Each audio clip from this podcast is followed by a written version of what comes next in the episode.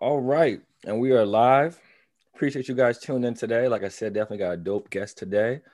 So without further ado, my boy introduce himself. What's going on, man? Yo, what's good, man? It's Tonight Riggs. Uh, got PhD in chemistry from University of Knox, uh, University of Tennessee, Knoxville, 2017. I'm currently a postdoc um, at University of Memphis. Uh, my dissertation at UT was um, in chemical biology. I investigated uh, mechanisms of lipid trafficking and lipid signaling. And uh, my postdoc work is a lot different. so uh, my graduate research was more on the chemical biology side, where my postdoc is now on the organometallic, um, just hardcore organic synthesis side. So it's a little bit different, but that's where I'm at now. Okay, dope. Um, so for people who may not be aware, what got you to the interest of getting into science and getting into that whole aspect in industry?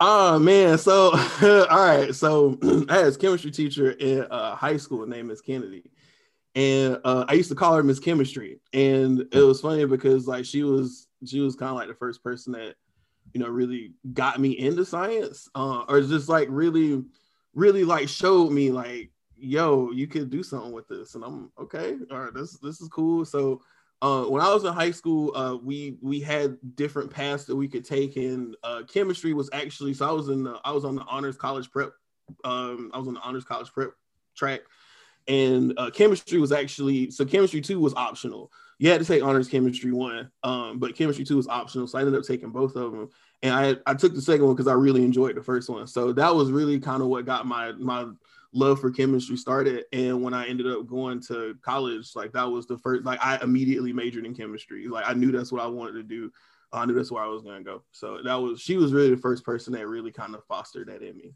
okay cool so when we think of chemistry right I know some people. I know for myself. I remember taking in high school, tenth grade, one of the hardest class I ever taken for life. I was like, "Yo, this is it. I'm done." Um, but what are the different type of concentrations that go into chemistry? Oh man, so like chemistry is a little bit of everything, man. And it's funny because like when you actually start working in the lab, it's a lot different from from being in class. Because when you're in the lab, you got to know a little bit of like physics. You got to know a little bit of you know biology. You got to know a little bit of you to you actually have to be a good writer. You know, so like when you actually start getting ready to publish your data and publish your results, like you have to write all that stuff up. So chemistry has a lot of different disciplines that goes into it. Uh, so that's why I really feel like if people want to maximize their education when they go into college that you pick a hard science like that because the hard sciences encompass so many other uh, subjects that you use mm-hmm. uh, and they and they use it in a practical way. So it's not like you know you're doubling down on like art or some shit like that where you right, actually right, right. do have to draw in in chemistry. You actually have to draw molecules. You have to draw mm. figures. You have to draw shapes and stuff like that. So there's a lot of different disciplines that fit into chemistry um chem and you know chemistry influences so much of our daily life whether it's you know the clothes you wear the food you eat the colors that you see like the paint that's on your wall like the gas that goes into your car like all that stuff has some kind of chemistry involved in it so right. uh, chemistry really affects a lot of a lot of different aspects of our lives that people are not aware of and so um that was one of the things i wanted to do with with like my degree and be more into like the the chemical education side of it and getting people because a lot of people feel like chemistry is the the boogeyman, that's the that's the mm-hmm. monster in the room, you know, like right, any right. of those hard sciences, you know, it's chemistry. A lot of people are okay with biology, but chemistry and physics are the two hard sciences that people like, nope, keep me away from that. So I really wanted to show people that like, you know, chemistry is is cool. Like you do it every day. Do you cook? Yeah. So you do chemistry. Do you drive? Yeah, you do chemistry. Do you write? Yeah, you do chemistry. Like is people just don't think about it like that. And right. so trying to trying to mm. you know basically make it practical and try to just basically bring everyday situations into it so people can see like oh chemistry is something I use every day that's actually not that hard. Like I think what I think what really trips people up is the words and the jargon. Mm. Uh, but once you get past that, you start doing the actual practical stuff. Then it's is easy. I feel like it's easy enough for everybody to learn if you actually apply yourself to it. Okay. And that's real dope. And that was a really cool way for you to break it down, just as chemistry kind of encompasses all the various elements of like math, reading, English, writing, um, drawing, and all those elements come together. And it kind of makes sense as chemistry is like, you know, the makeup of everything. So it kind of makes sense that it would involve almost a makeup of all different disciplines. So as we about chemistry and we speak about, you know, I mean, with science, obviously right now we are still hopefully coming out of the midst of a global pandemic and dealing with this uh, covid-19 and this covid virus. Um, i know early on i remember you know a year ago um, when it first started coming out you know i remember you would do some threads and stuff talking about this and kind of the, you know, the chemistry of this. So if you could you know explain for us in uh, you know, uh, non well, I guess for people who can generally understand it, um, what what is COVID from a uh, a medical as- aspect? Is it similar to the flu, like a lot of people say? Like, what what what is this?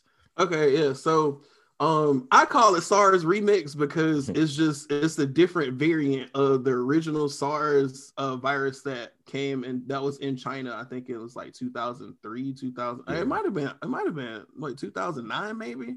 Yes, it was. I don't think it, yeah. it's been about a decade. So, decade, so yeah. it's like 2009, 2011, maybe. I could be getting my dates wrong, but there's a, there's the original SARS virus. Right. Um, came from China, and you know, this one we obviously have mounting evidence that this one came from China too, that it leaked from right. a lab in Wuhan. Whether or not that happened, I'm not here to discuss that. But right. um, it's it's a variant of that virus, and essentially what happened was was that with the original SARS virus, the original SARS virus is not as virulent as this SARS virus is, meaning it doesn't spread as fast as um this one as the new SARS virus does the other thing about the old SARS virus too is that this, the old SARS virus is actually more fatal than the current one is. I think the mm. death rate for that um for the original SARS virus was right around 10% um for people that did it global that I think for people that were in China because it didn't spread. So it was about 10% death rate for people that got it in China. Uh and like the global death rate for COVID right now is like two, three percent. So it's a right. lot. So it spreads a lot more, but it's not as deadly as the original SARS virus is. So I will say that you know this virus is not a hoax. People okay. are saying that it's like you know, oh, this is this is the result of 5G poisoning. That's bullshit. It's, it doesn't right. have anything to do. With, it doesn't have anything okay. to do with 5G. Could 5G be making it so your immune system is a little bit weaker? That is possible, but the SARS like this virus is not caused by 5G. Let's go ahead and get that out of the paint. Okay. What this virus is though is it's a respiratory virus, like the original SARS virus. So that's why a lot of the symptoms present as the flu because you have a lot of the same things and a lot of the same symptoms that happen as a result of the flu. Uh, one of the main things is the cytokine storm that they were talking about, which essentially what happens is that it's an overreaction of your immune system to whatever pathogen is inside your body. Mm-hmm. So basically, what happens is this virus has a lot of similar elements to the flu where the flu can disable your your um your immune system using a protein called hemagglutinin. Mm. So I'll break that down for you. So hemoglobin, everybody knows hemoglobin is a component of red blood cells. Okay. So hemagglutinin is a protein that makes blood cells stick together. Mm. And so remember that you know your blood cells transport oxygen. So if your blood cells are stuck together, then your body cannot carry oxygen as well. So that's part of you know how people you know, one of the symptoms that they do is that they take they look they do pulse ox. They they look at the saturation of, of O2 in your blood, and if it's low, then it's supposed to indicate that that's a, that's a, a, a marker of infection because mm-hmm. those blood cells sticking together means that your that your oxygen saturation is going to go down inside of your blood. So that combined with the fact that you know everybody's talking about the spike glycoprotein. So essentially, what this virus does, it has a protein that's the spike GP that embeds into your cells. And when that happens, you have to remember that this this this glycoprotein, we have proteins in our body too. So we also have enzymes in your body that can cut up different proteins. So like the flu, the flu has a has a, a cleavage site on hemagglutinin that once it gets into your blood, it chops off this this molecule called Nagalase, and Nagalase stands for N-acetylgalactosaminidase. I know that's a mouthful. You ain't gotta repeat it or nothing like that, but right. just know that um, Nagalase, there's um, there's a factor in your body called um, GC-MAF. So the GC-MAF complex is what essentially turns on your macrophages, and your macrophages are the cells that come in and eat up all the foreign invaders that are in your body. So um the GC MAF complex has a three it has three sugars attached to the outside of it mm-hmm. so what nagalase does is it comes in and it cuts those sugars off And if you cut those sugars off, then the GC component can't bind to it. And if the GC component can't bind to the MAF complex, the GC MAF complex can't form. Your macrophages never get turned on, and the virus just keeps replicating. So that's how it fades detection from your immune system. But that can only go on for so long until your immune system actually catches it. So when your immune system catches it, then the cytokine storm is what normally happens, where you have a lot of different um, inflammatory factors come in and they're basically signaling like hey there's some stuff going on over here and we need to clean this up but what happens right. is an overreaction of your immune system because your immune system is basically like oh shit where did all this come from so it starts to bring in all these different factors and then it actually starts to accumulate fluid in your lungs and so that's why people end up it's basically like dry drowning it's not mm. quite the same thing but it's you, you basically and that's where the secondary infections of um pneumonia come from. People don't actually die from the virus. It's a lot like HIV, where people mm-hmm. actually die from the secondary complications of the virus. The virus don't kill nobody. The the stuff that you get because of the virus is what's actually killing you. Um, so that's that's how it those two things are really similar. Hemagglutinin from the flu does this, it, it can stop GCMAF, and then the spike glycoprotein from um from COVID can also do the same thing when it embeds into your cells you have these pro these enzymes come in, they'll recognize that cleavage site, it'll chop mm-hmm. that off, and then it'll send off another molecule that will then turn your immune system off, and then it can just start replicating. okay, so, so that's, yeah. So I mean, if it is a bioweapon, which I'm yeah. not gonna say one way or the other what it is. Right. It's you know, as as far as like spreading, you know, it does its job, and it it look because it looks like something else. It was a little bit harder to treat at first. Um, people thought it was just it was just the flu. So, right. um, you know, on on the global scale, and you know, just just as a pandemic, like, you know, yeah, because the way it spread is a pandemic, but like as far as you know, death rates and stuff like that, mm, I'm not really buying it. That's just right. my opinion. Right, right, um, right. You know, we could talk about that all day, but um, right, subjectivity gets to that then. Yeah, and you know, people talk about you know like the long term effects, but it's like, man, if you look up some of the long term effects that's with this virus, a lot of them are with the flu too. So like, mm, you know, you're you're you're coming down like you're you're running into the same problem. The only thing that this virus has really exposed is how bad the U.S. healthcare system is. Like, it, it's just really showed that like. Yeah.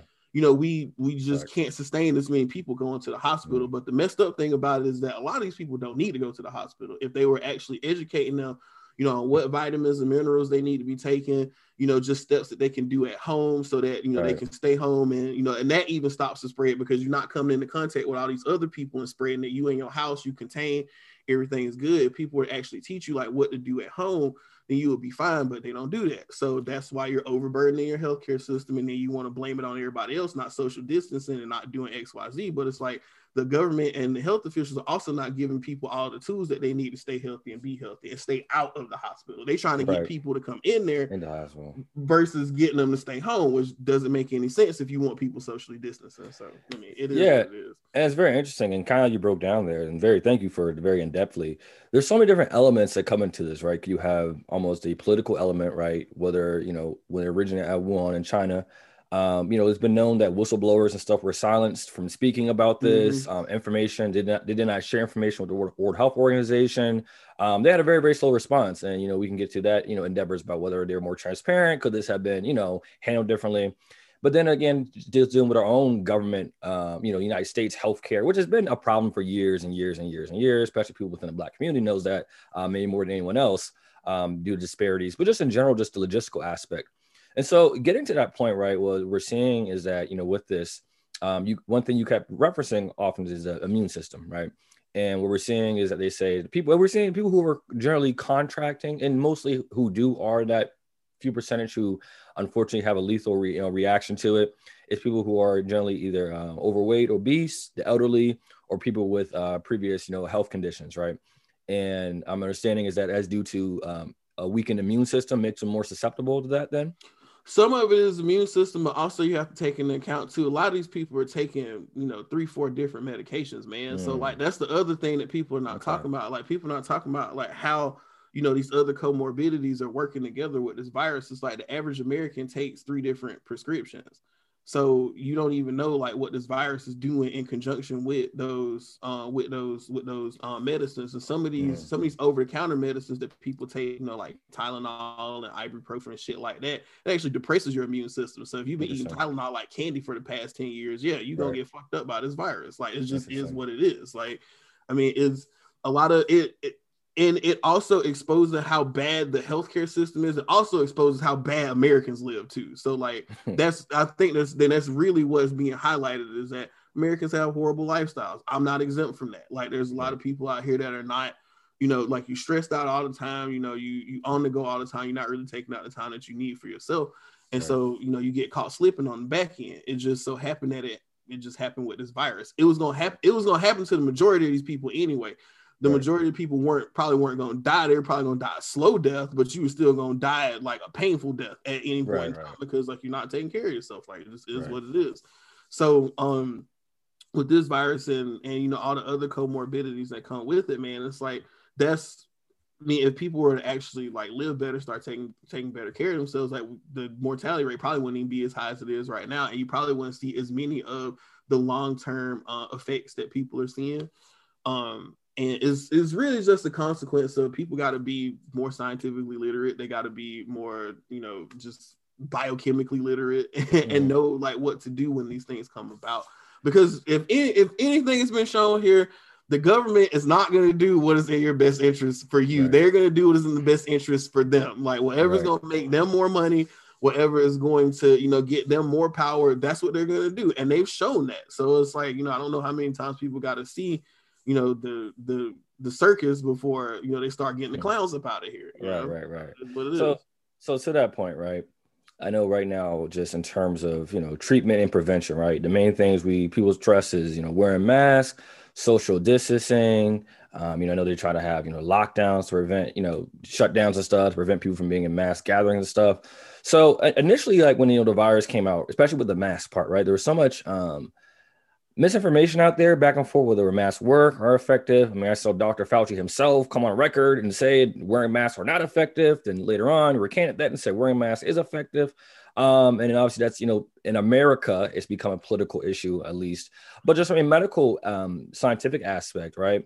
Is, is wearing masks in, in, six feet social distancing is that truly truly effective or is that based off a of theory right now? Uh, so on a micro scale, yes, it is effective because if you think about what the what the mask is designed to do, is designed to block particles. So, like, right. yeah, the mask is gonna block X amount of particles that come out of your mouth. It's just not gonna block all of them. So it is going to reduce some symptom risk of other people. But the problem is, is that if you're a healthy person, you don't need to wear a mask. Like masks are for sick people. Like if you are healthy, that mask should be blocking the particles that come out of this person's mouth anyway. So like, right. and if you're socially distancing, it's definitely not going not going to get anywhere close to you. So these measures on the surface, yes, they are okay. The problem is, is that even if you wear a mask and you socially distance, if you come into contact with this virus and your immune system is garbage, you're gonna catch it. like you're gonna get sick. Like right. so, you can wear you can wear every single mask on the planet. Like you can, you know, you can stay away from people for the rest of your life. But if you, you know, come into you come into a space that has COVID in it, like if your immune system is garbage, you're probably gonna get it. like so that's all roads lead back to the immune system, man. Like, mm, and it's funny because you know people want to do everything but strengthen their immune system. Like everybody want to wear a mask, everybody want to take a vaccine, but it's like, right. bro, even the vaccine requires your immune system to be good. If your immune system is garbage, the vaccine's not going to work. So like, right.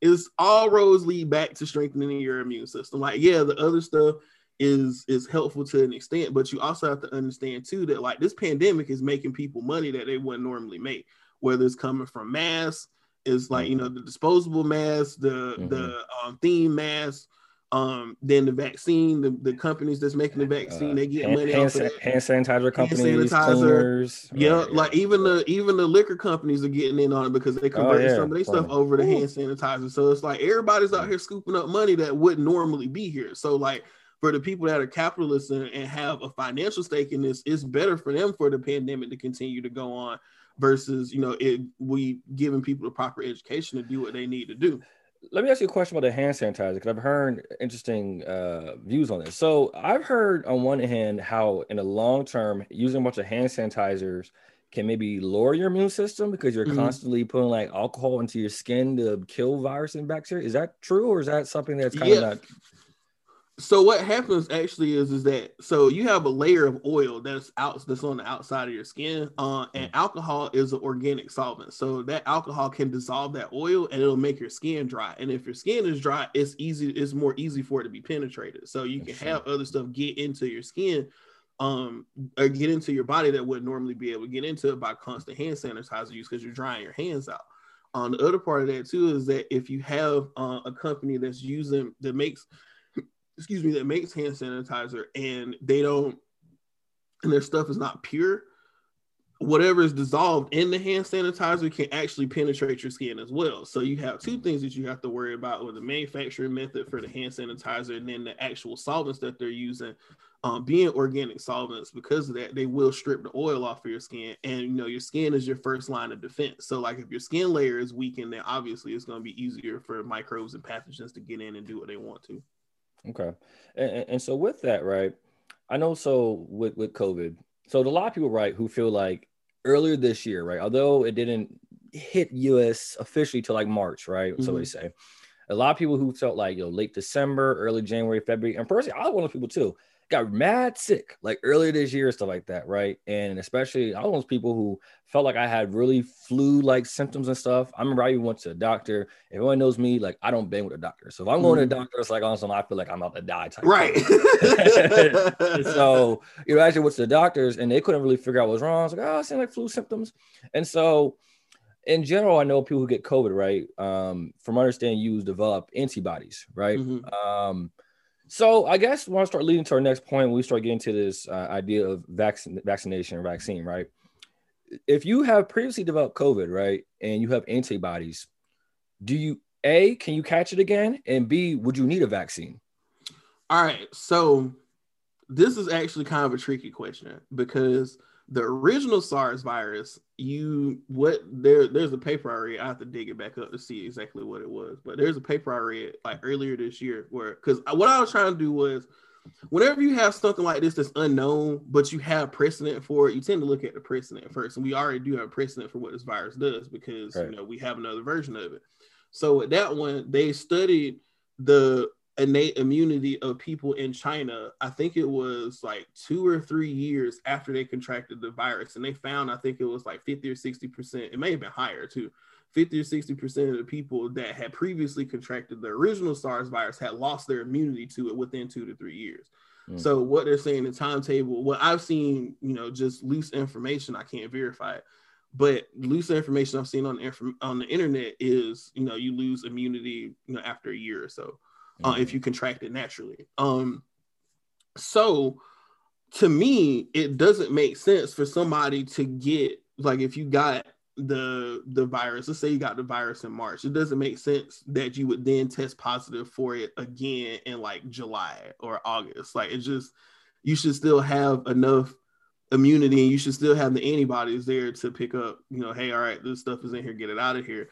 And it's funny because you know people talk about you know, oh, this this might be a seasonal thing like the flu. It's like, okay, well then why the hell are you giving people a vaccine for it, making making them think that it's gonna stop it for life, you know? Right, right. And right, the average right. person, you know, even though the, the companies don't come out and say, oh yeah, this is a vaccine for life, like the average person is thinking that. They're like, okay, if I take this vaccine, I'm good. And that's not true. because right, that's why that's one of the reasons why for these mRNA vaccines, mm. you have to have multiple doses of it because your body degrades the mRNA so fast that you may not even get a chance to build up the immunity to it. And the other problem with that is, is that again, if your immune system is garbage, you are not going to form the antibodies that you need to then have your body recognize COVID when it's in your body. So again, all roads lead back to your immune system. So okay. um, I think that a lot of the people that have quote unquote caught it twice, I think one time it was a false positive, and I think that the other time may have actually been true because these PCR tests are not 100% accurate. They are guesses, they are good guesses, but mm-hmm. they are still guesses at the end of the day. And um, the original pioneer of the technique that that came up with the, the PCR technique, um, Kary Mullis, he's had he got several interviews out there where he's like, you know, this is not the technique that you need to be using to quantify Mhm. whether or not a virus, like live virus, is in somebody's body. Like it's just not the correct technique to use. Since then, um, they have come up with real-time PCR, which is what this test is, which is supposed to be a little bit more accurate than regular PCR, but Mhm. it still does account for a lot of false positives. And there have been several articles that came out about you know the way that these PCR tests are done. You can get a false positive from, and it's fairly easy to get a false positive from it. So you got to be really careful about you know. That's why the that's why the asymptomatic spread is bullshit. Like Okay, so okay, it's asymptomatic spread is not a thing. Okay. Fauci came out and said it at the beginning of the pandemic. Then he ended up having to backtrack because people in his pocket.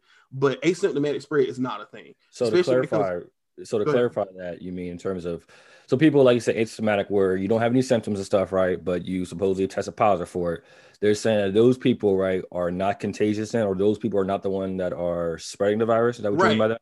Right. The asymptomatic spread, like the dry, and Fauci said it has even said and been on record saying that asymptomatic spread is not the main driver of contagion during a pandemic. Is Mm-hmm. Okay. there's no way it can be. Like if you're if you're not presenting any symptoms, how are you getting other people sick? Like that doesn't make any sense. You know, yeah, Right, right, the right. virus may have an incubation period of X, Y, Z, but if this virus is as virulent and as bad as y'all say it is, why is it taking your immune system this long to even pick it up or for you to even start showing symptoms? Like, yeah, Right. there are elements of the virus that can that can fade detection, but when you have the flu, you know you got the flu. Right, right, right. It's right, the right. same thing. It's the same thing with this virus. And it's just like, you know, a lot of the spread is coming from people that know that they're infected, but they still go do what the fuck they want to anyway. And That's the problem. The problem people. is not asymptomatic It's spread. people. It's people.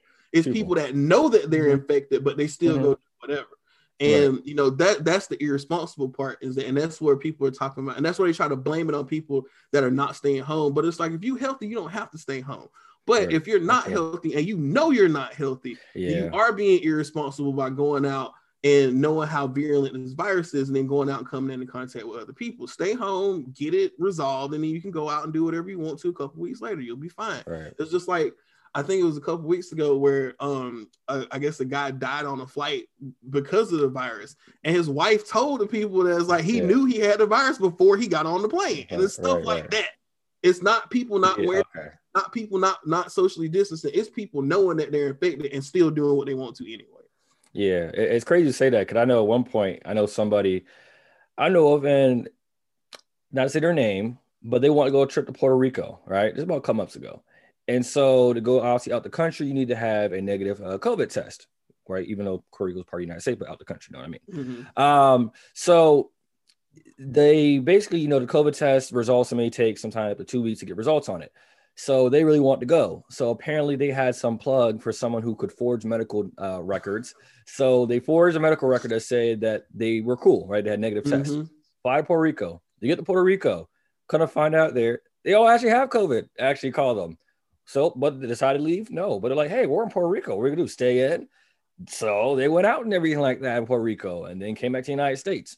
And it's people like that because we're the first people to blame like Trump and government for like the vac, like stuff messing up. It's like okay, but it's like, what you out here like doing you like Uh-huh. Hey, Trump's fault now. Like that's it's people, and that's one thing I try uh, I try to stress is like, yo, even with a new administration coming in, it's like, yeah, we can argue all day about whether what, what was the federal response to this, and, and honestly, I look around the world globally. Everybody fumbled a bag on this. Eh, There's not one Mhm. single government that that had a, a good grip on this and handled this stuff. I mean, we can look at and, and we we love to compare countries that have like a population of two million to a population of us with 330 million and stuff like that, and then Mhm. those elements. So like people is obviously obviously going to be the, a big factor how something stops and goes because it's like like you said, you know, if you're healthy, yeah, you know what I mean. You you're you're not at risk of going out and, and being around people and stuff like that. But it's like you know, and I know people who know they're sick. They know they have COVID, right? But they're like, well, they may personally like live by themselves, right? Especially younger people may like live by themselves, live with younger people. So let them be sick, but like in their general home setting, they're like, all right, I'm cool because I know they're not gonna get sick or harm someone else. So it's a selfish mentality and stuff. Um, it's American mentality at times to be kind of invincible a lot of things Mhm. as well and just ignore often. Um, even for the, the mask part is very interesting how, you know, I understand, you know, it's, it's annoying wearing a mask and stuff and everything in different settings, but I see it as something that's happening around literally the world, entire world is doing this. I mean, if, if COVID was happening just in America, I'd be all in on that. I'd be like, I bet, yeah, this or step of boundaries, X, Y, and Z. And I'm, I'm a firm believer two things can occur at the same time. how you can say yes, this mass mandate and stuff. Yeah, yeah, I, I actually agree. Maybe overstep of political uh, boundary stuff, right? And at the same time, you may argue, well, wearing masks could also reduce uh, transmission of COVID potentially too. So it's like two things concur at the same time. And so as I transition here to that vaccine point, right?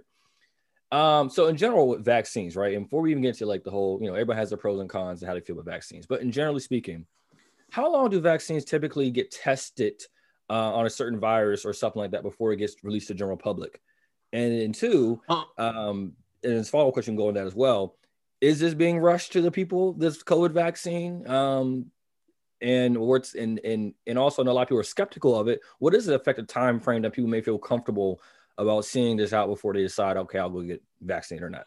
So, um, typical vaccination as far as like being approved, like FDA approved, I think it's like three to five years. It might be a little bit longer depending. Yeah, on, that's what I was know, thinking. I was like, yeah, yeah, and you know, and they came up with this virus within what, or this vaccine within what, like twelve to fifteen months. Yeah, less than a year almost. But, yeah.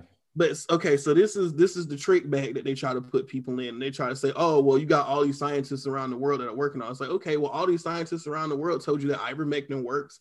Some of them told you that hydroxy, hydroxychloroquine works, and there's evidence that it works, and y'all ain't using that. Everybody else is saying that this is a that this is a, a false cure because some dummy ingested fishbowl cleaner that had HCQ in it. But it's like that's not HCQ. It's got HCQ plus a bunch of other shit in it. Like that's right. not that doesn't condemn the treatment itself. But see, that's how the media uses little. That's how the, the media paints narratives to get you to do what they want you to do.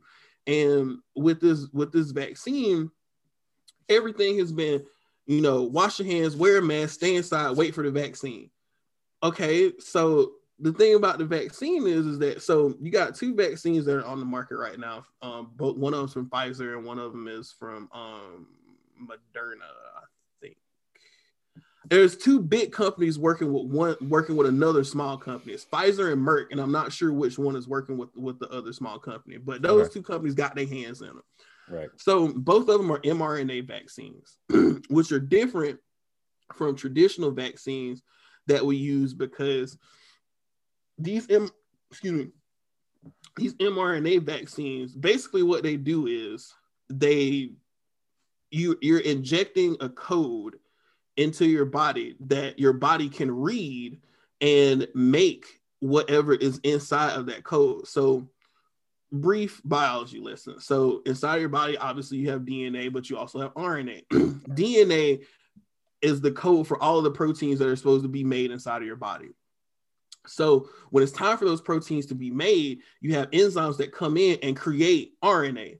RNA is then sent to your ribosomes and it is read by your ribosomes and then the ribosomes actually spit the protein out. This these two steps are called transcription and translation, where the protein code is transcribed into the RNA and it is translated by the ribosome into a protein.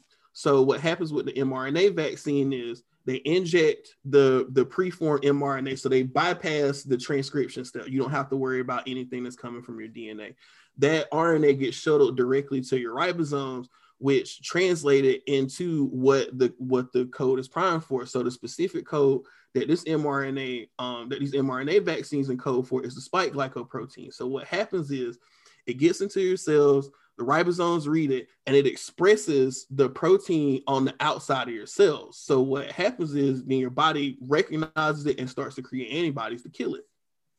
So again, like I was saying earlier, the problem with this vaccine is that mRNA is actually degraded really fast inside of your body, which is why you have to take two shots. Mm-hmm. Well, for most of them, you have, I think for one of them, you have you have to take two shots. One of them is an initial shot, and the second one is a booster shot. So it's there because if the mRNA gets degraded too fast, you won't build immunity to it. Also, if your immune system is weak, you won't build immunity to it. So you have to have that second shot to basically make sure that you have enough antibodies or you can or you can create the antibodies that you need in order to fight the infection off if you actually get it. So um with these vaccines, again, they're still going through your immune system because they even tell you what like conventional vaccines that you take that if you're immunocompromised, you're not supposed to take them because the vaccine can the vaccine itself can induce sickness in your body and it may be something that you may not that you're not able to recover from Plus, the other part that is getting vaccine injury. Everybody knows about you know, vac- vaccine injuries and you know things that can happen as a result of vaccination. And the scary thing about this vaccine is that it is rushed. And and again, the trick back they try to put everybody in is that oh, you got all these scientists that have been working on it for the past years. Okay, you got scientists that work on vaccines every single day, and they don't get authorized for emergency use by the FDA every day. You know, like um, like more research needs. There is no long term research out there on what mRNA vaccines do long term. There's right. no long term research on it. You have the short term research on it, and even the short term research is not like the side effects you don't want them especially right. when you know there's there's you know you can get autoimmune disorders from from this vaccine you know and a lot right. and they're not publicizing this but it's like you know the, the, they try to make it seem like the vaccine is the only way that you actually go out and integrate into society and this is the thing this is the political part of it and again this is the next trick bag they're going to put people in the government's not going to mandate vaccines for everybody. It can't. There's no way you can't. Oh, the the federal government cannot override states' rights like that. All it takes is for one state to say no, and then the rest of them can say no because they know that the federal government can't override state sovereignty. So what's going to happen is they're going to get the corporations to do their dirty work. You're to have to have a vaccine to go back to work. You have to mm-hmm. have a vaccine to get on a flight. You have to have a vaccine to go to a concert you have to have a vaccine to go into mm-hmm. any kind of public space where there's a bunch of people gathering at. And if you don't have a vaccine, then they have the right to refuse to let you in. The good thing about it is now is that these vaccines are not FDA approved. They are authorized for emergency use. That is two totally different things. So you mm. can't opt out of taking the vaccine with no penalty at this point. And that is the good thing about it being rushed because people don't have to take the vaccine if they don't want to. But as as this wears on and there's more data that comes out and they do start to feel comfortable with letting people or with giving people the vaccine and then um, mandating stuff afterwards, then you're gonna have to have your vaccine papers in order. Basically, either I got the vaccine or I'm not taking the vaccine and this is my exemption because of it. So if you don't want to take the vaccine, go ahead and start getting papers in order now. If you want to take the vaccine, hey, knock yourself out. I'm not telling right. you to take it one way or the other. Only thing I'm saying is, as a scientist, I'm not taking it because a it has to go through your immune system anyway. So I would just rather strengthen my immune system, if anything. Right. And then B, there's no long-term data on what this stuff is going to do to you long term. So I would rather wait and just and take my chances at this right, point. Right, may the strongest immune system win because that's what it is anyway. So I just rather focus on that than anything else. Right, and I think it's, it's very important. Thank you for breaking it down like that because that's one thing I was you know intrigued. And a lot of people you know even with vaccines it's been interesting to see with this COVID vaccine, right? Because you know people who are quote unquote pro-vaxxers or anti-vaxxers, or maybe right. But one generalization, I like to call on the Venn diagram, coming together, right? Mm-hmm. Is people have skepticism towards the vaccine. Even people I know who are straight up like, yeah, vaccines are safe, healthier. Like even my brother, for example, he's more uh, on that side. But he's like, well, I don't know. I'm gonna take it right away. I mean, it just came out. My mom's on that type time. Mm-hmm. So I've been interested to see how people who typically are all do trust the government, think everything's all you know great and stuff like that. uh, they will never harm us. But you know, but you know, they're having their skepticism to this. And I was gonna ask that right in the science community about how it's very interesting how politics plays in this in the media and how you have such um, contrasting views on certain things and certain treatments, saying, "Oh, like the high, high hydroxychloroquine," and like how some people say, "Oh, that's cool," and use it. And some, you know, Trump administration people are pushing it. Then doctors come out like, "Oh, no, you can't use that," right? And then just how everything is talked about in news and media, right? And it's very interesting to see. Um, like for example, you could say that in America we have over you know 200,000 plus people have died from COVID. And that's unfortunate, right? But if I said, well, only four percent of our country had died from COVID, it doesn't hit the same because mm-hmm. we have 30, 30 million people. And sometimes we we don't take into account. Uh, again, we, we we look at other countries and what's going on there, but we never look at their numbers. We also don't look at the political structure we, we have a democratic system here. And some countries where it's communism, where it's dictatorships, it's totalitarian, it's easy to tell people stay inside or you mm-hmm. die. I mean, there is no like there's no choice here. Right. You know what I'm saying? Like we, we we forget about that piece. We're like, oh, we like I saw recently like in Canada, I saw a picture like people like they busted down some house because they had a gathering where six plus people there or something like that. Mm-hmm. And it's like, you think that's what people act like they think is happening here. Like, well, no, that's actually not going down here. But y'all sometimes we cap it. I think we American privilege at the time. We kind of just uh, uh, using apple to oranges and false equivalencies. Mm-hmm. Uh, we compare this, and of course, I think with this country the media and the political spectrum, how it's kind of was very divided, and people already living in a sense of chaos as it is with the social the social um, justice element happening earlier in the year, it's like that. Then throw a pandemic and an election year. I mean, it's just like the perfect recipe for just confusing and and, and, ch- uh, and chickens running with the heads cut off. Mm-hmm. Um, so in general, right, we as we come to uh, you know kind of wrapping up things up here a little bit soon. So again, COVID for now is not going anywhere right away because people are still, you know, we're here, we're still trying to deal with it and stuff like that, right? And as much as I think that it's almost a, a disservice to the people, could we talk about masks? We can talk about social distancing stuff, right? But as you alluded to, right, even with a vaccine, oh, it don't matter if your immune system's messed up, right? Mm-hmm. So, what are some things that actors can do to try to help uh, improve or better the immune system and stuff? Um, one thing, get out the house. like it's so crazy to me, like how they want people to stay in the house so bad, and it's like the the vitamin so vitamin D serum concentrations are inversely proportional to the number or to severity severity of COVID cases. The higher your vitamin D serum level is, the lower the incidence incidence of the quote unquote bad reaction to COVID. Whereas if you have low serum vitamin D, then it's more likely that you had a bad symptom. So first thing, get out the house. like, don't right, be sitting right. up here, you know, sitting in front of TV all day, all doom and gloom. Get out the house, take a walk, you know, and don't walk out.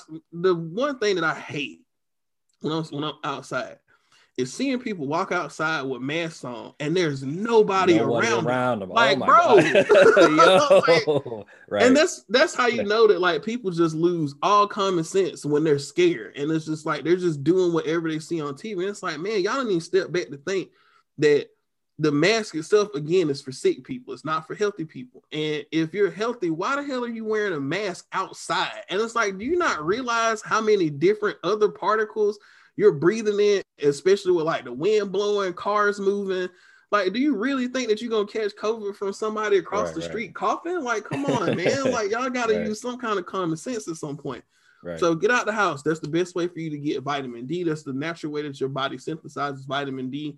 Um, vitamin C and zinc, man, those are your those are your big antivirals. They're your big antiviral vitamins and minerals. Magnesium as well, vitamin A. Like all of these things prevent oxidative stress. They prevent inflammation.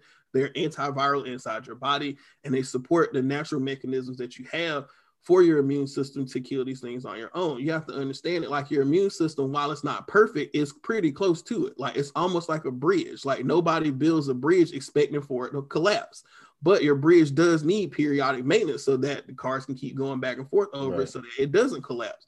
So everything is built to withstand whatever's in the environment, but you do have to have support for it from time to time, especially when you encounter something that's different. So the only thing you really need to be doing is, you know, supporting your immune system. Make sure you're getting your vitamins. Make sure you're getting outside. Make sure you're getting, you know, just some kind of activity. You know, a lot of things. What's really getting people is that you got all these people sitting inside watching the news 24 7. They don't go outside.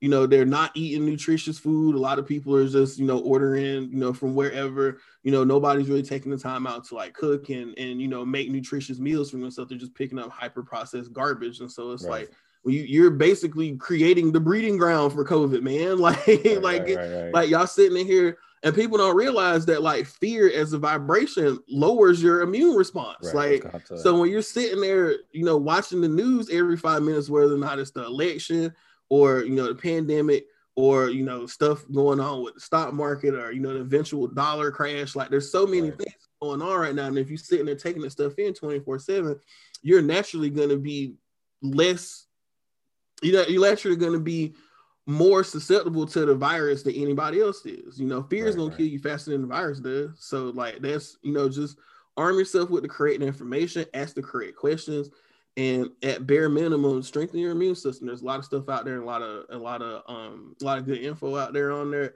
on on you know strengthening your immune system. So you just really just get get those bars, man, and just don't stay in the house, man. Get up out the house and still live, man. Like that don't mean you got to go around a bunch of people, but just right. don't stay in the house all the time. Like get out, take a walk, you know, just be out in the fresh air, get you some sunlight. Like that's what you need to be doing right now.